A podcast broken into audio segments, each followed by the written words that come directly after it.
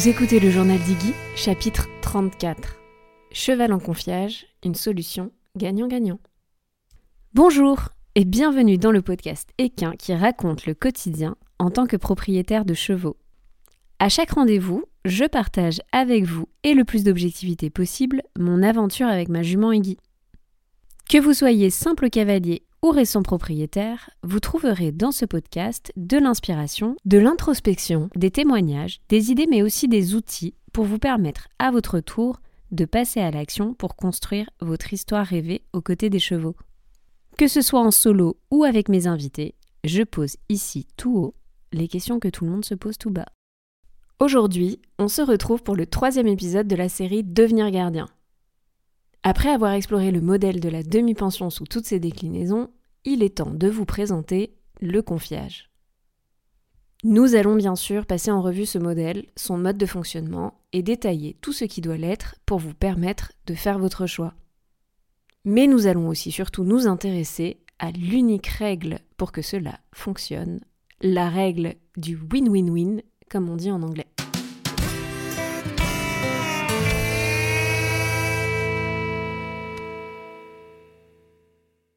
Mais alors, c'est quoi cette règle? Tout ce qui va suivre dans cet épisode va être dit de manière à respecter le principe d'un accord gagnant-gagnant.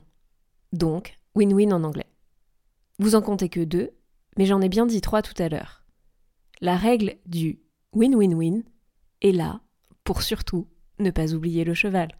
Easy, vous me direz, mais pas si simple en vérité. J'ai envie de commencer cet épisode en prenant un peu de recul sur notre cher droit français. Je suis la première à vous parler de cadre et à rabâcher qu'il faudra un contrat.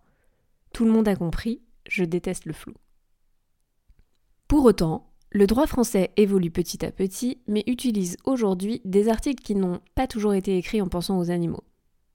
Ce qui veut dire que l'animal est aujourd'hui à l'instant T où j'enregistre cet épisode, soit le 30 avril 2023, défini comme une chose ou un bien matériel. Et oui, ça pique. Alors, le contrat de base utilisé pour un confiage se nomme contrat de prêt d'usage. Et il est réglementé par différents articles du Code civil, notamment le 1875, mais aussi l'article 1103, l'article 1231-1, selon les termes de bien matériel. Et donc nullement de vivant.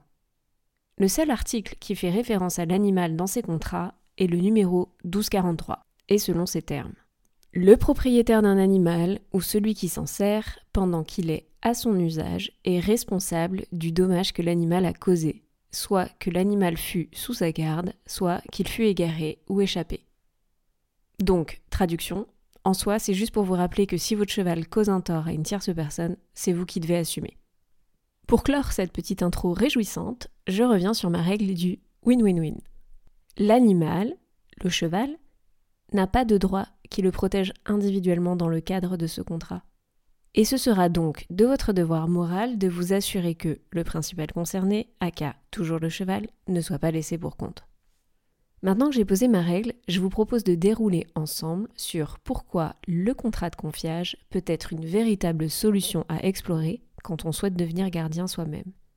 Quand j'ai commencé cette série, j'avais pour but de rester assez factuel pour m'adresser plutôt aux personnes simples cavalières. Celles qui moulinent dans leur tête toutes les différentes options pour accéder à plus que quelques heures par semaine en centre équestre. Et c'est lors de la sortie du dernier épisode avec Julia que je me suis rendu compte que certains d'entre vous ne voyaient pas l'intérêt pour un propriétaire de partager ou confier son cheval. C'est à ce moment-là que je me suis dit qu'il était important de démarrer ce nouveau chapitre par ce point précis. Commençons donc par répondre à la question suivante. Mais pourquoi un propriétaire propose-t-il son cheval en confiage? La vérité, c'est qu'il y a autant de raisons que de propriétaires.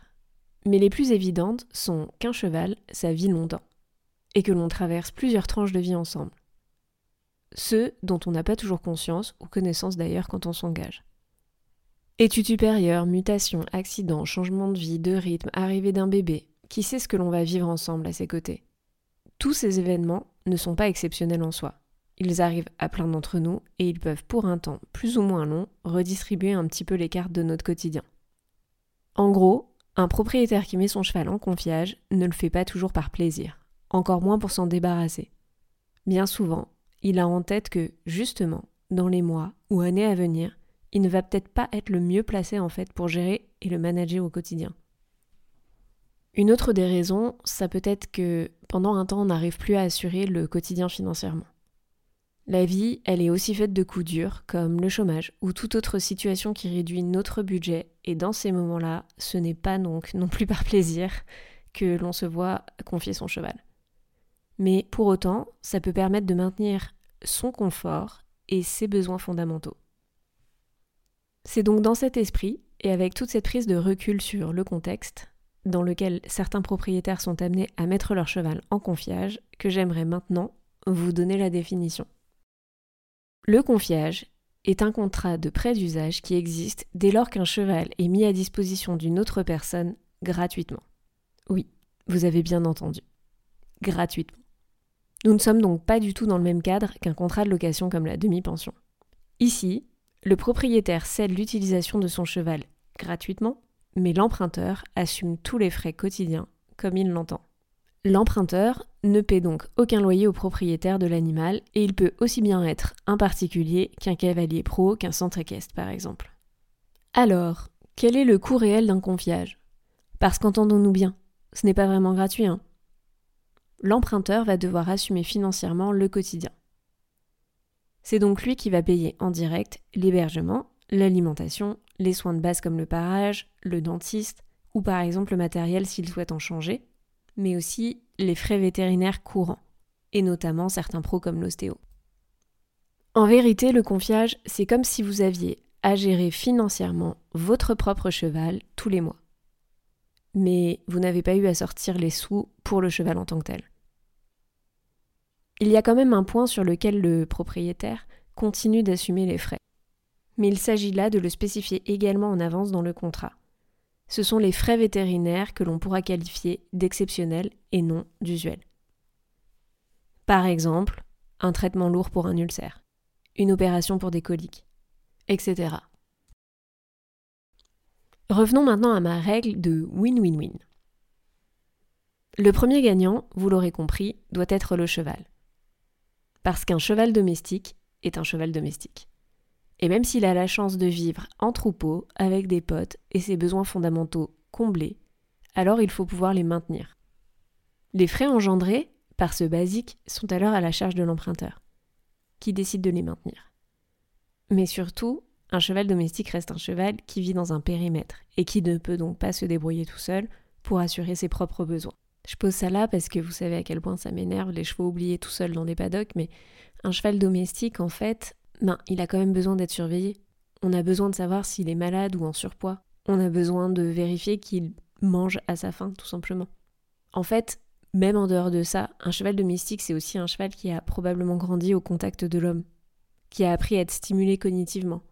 Bref, c'est un cheval qui ne se gère pas seul, et qui ressemble à tout sauf à Spirit qui parcourt les plaines en se débrouillant tout seul.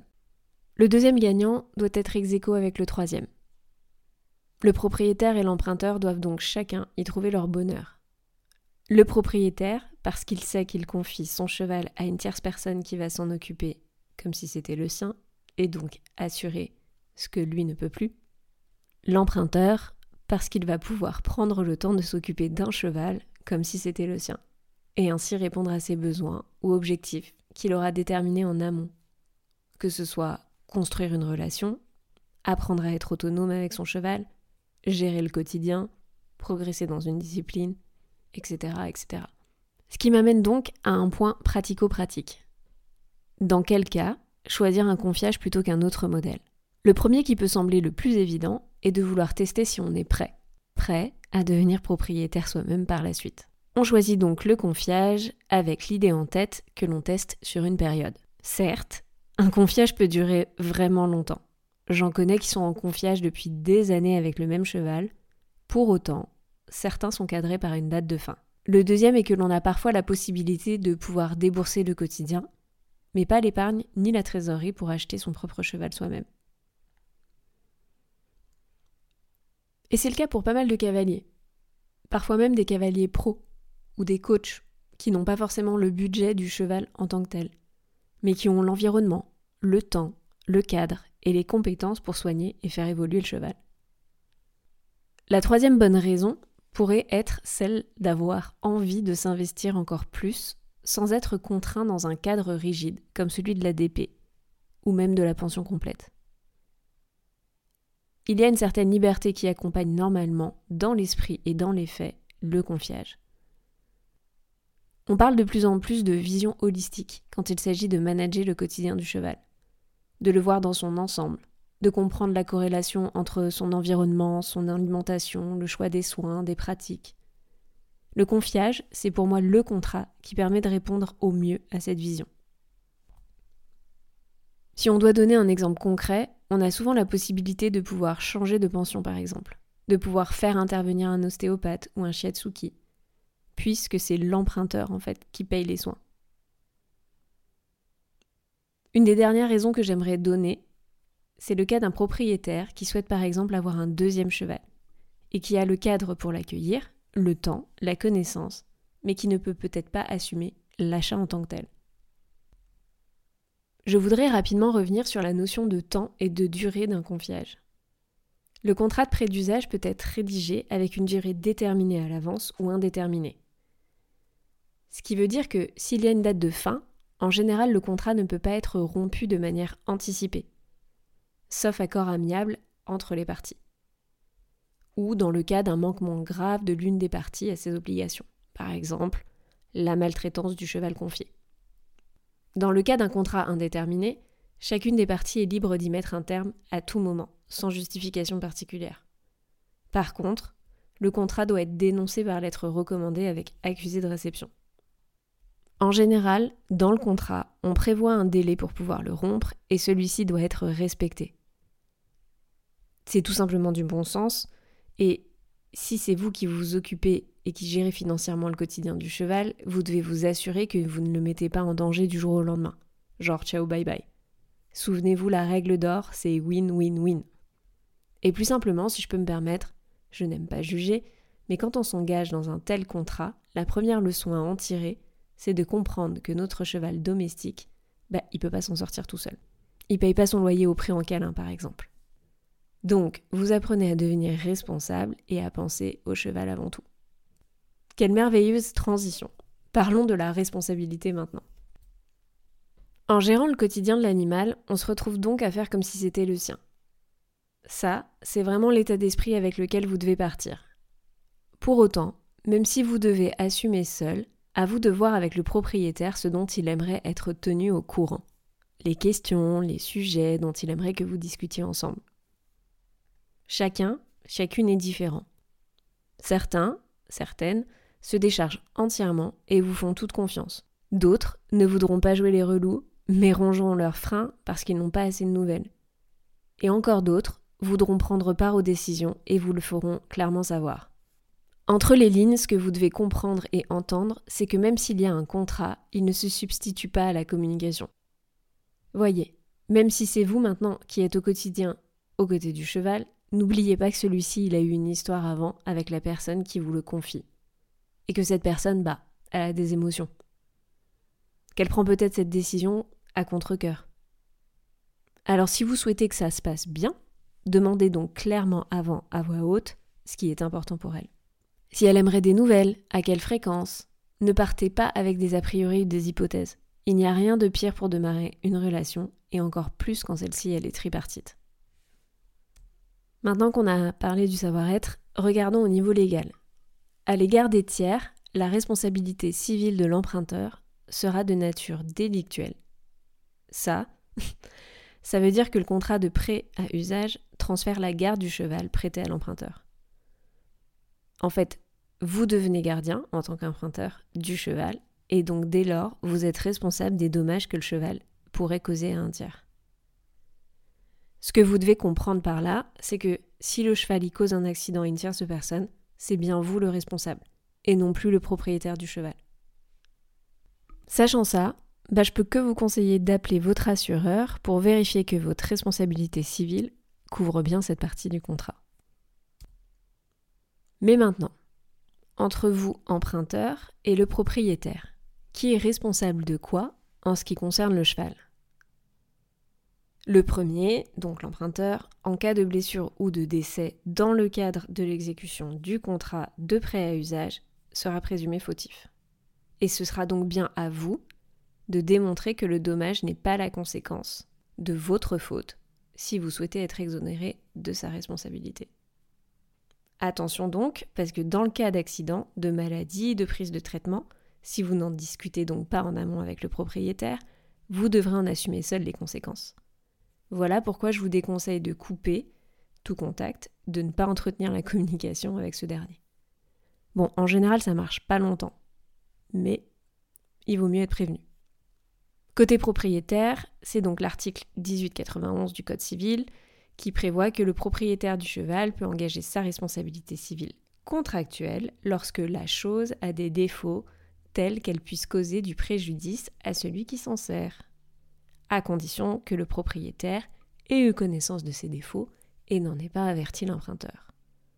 Là, vous voyez que je vous avais bien dit que le vivant était considéré comme une chose.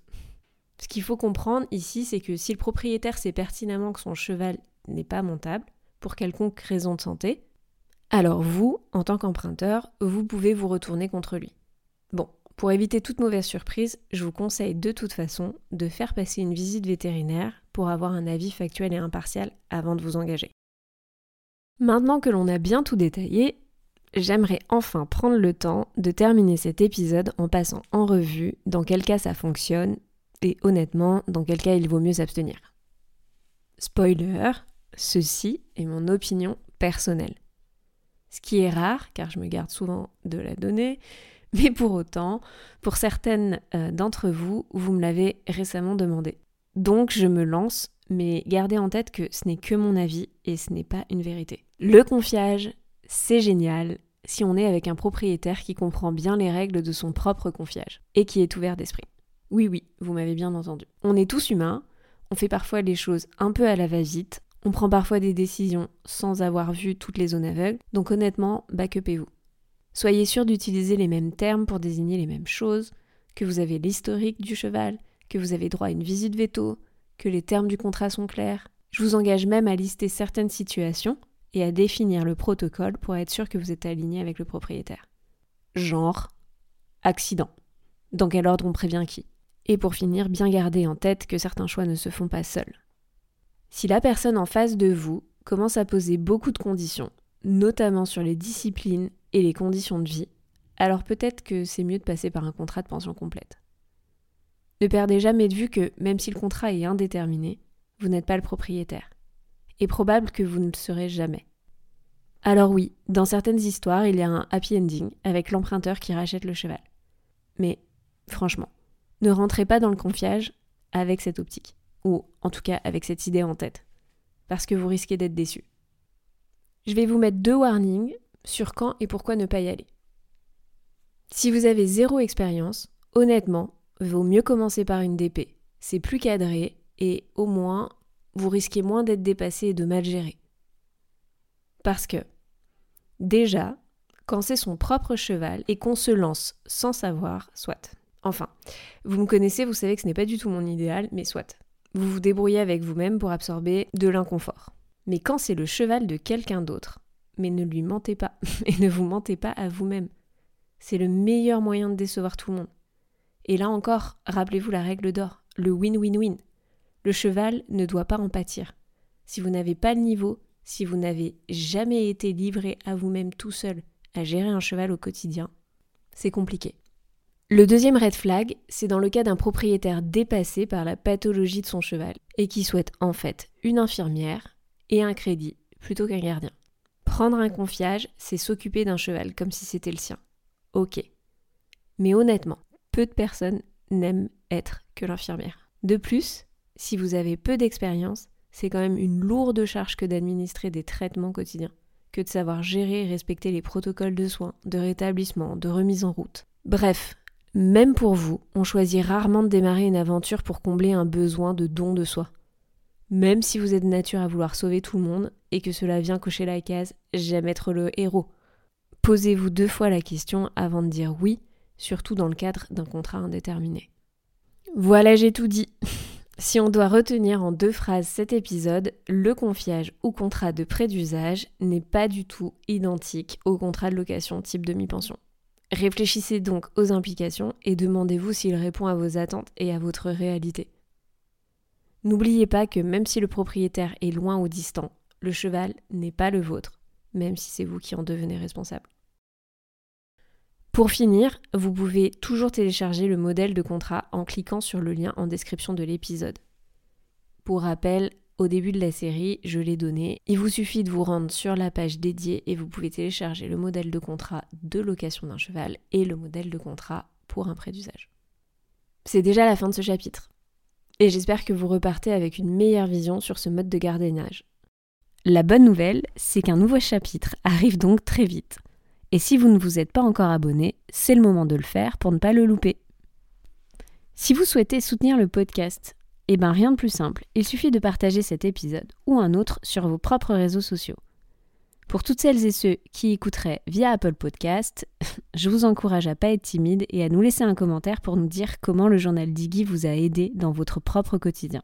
Vous pouvez également laisser quelques étoiles, ça nous fait toujours autant plaisir.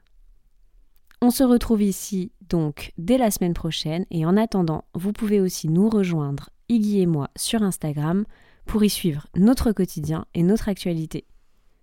Vous nous retrouverez sous le pseudo Iggy.journal. Merci de votre écoute et à bientôt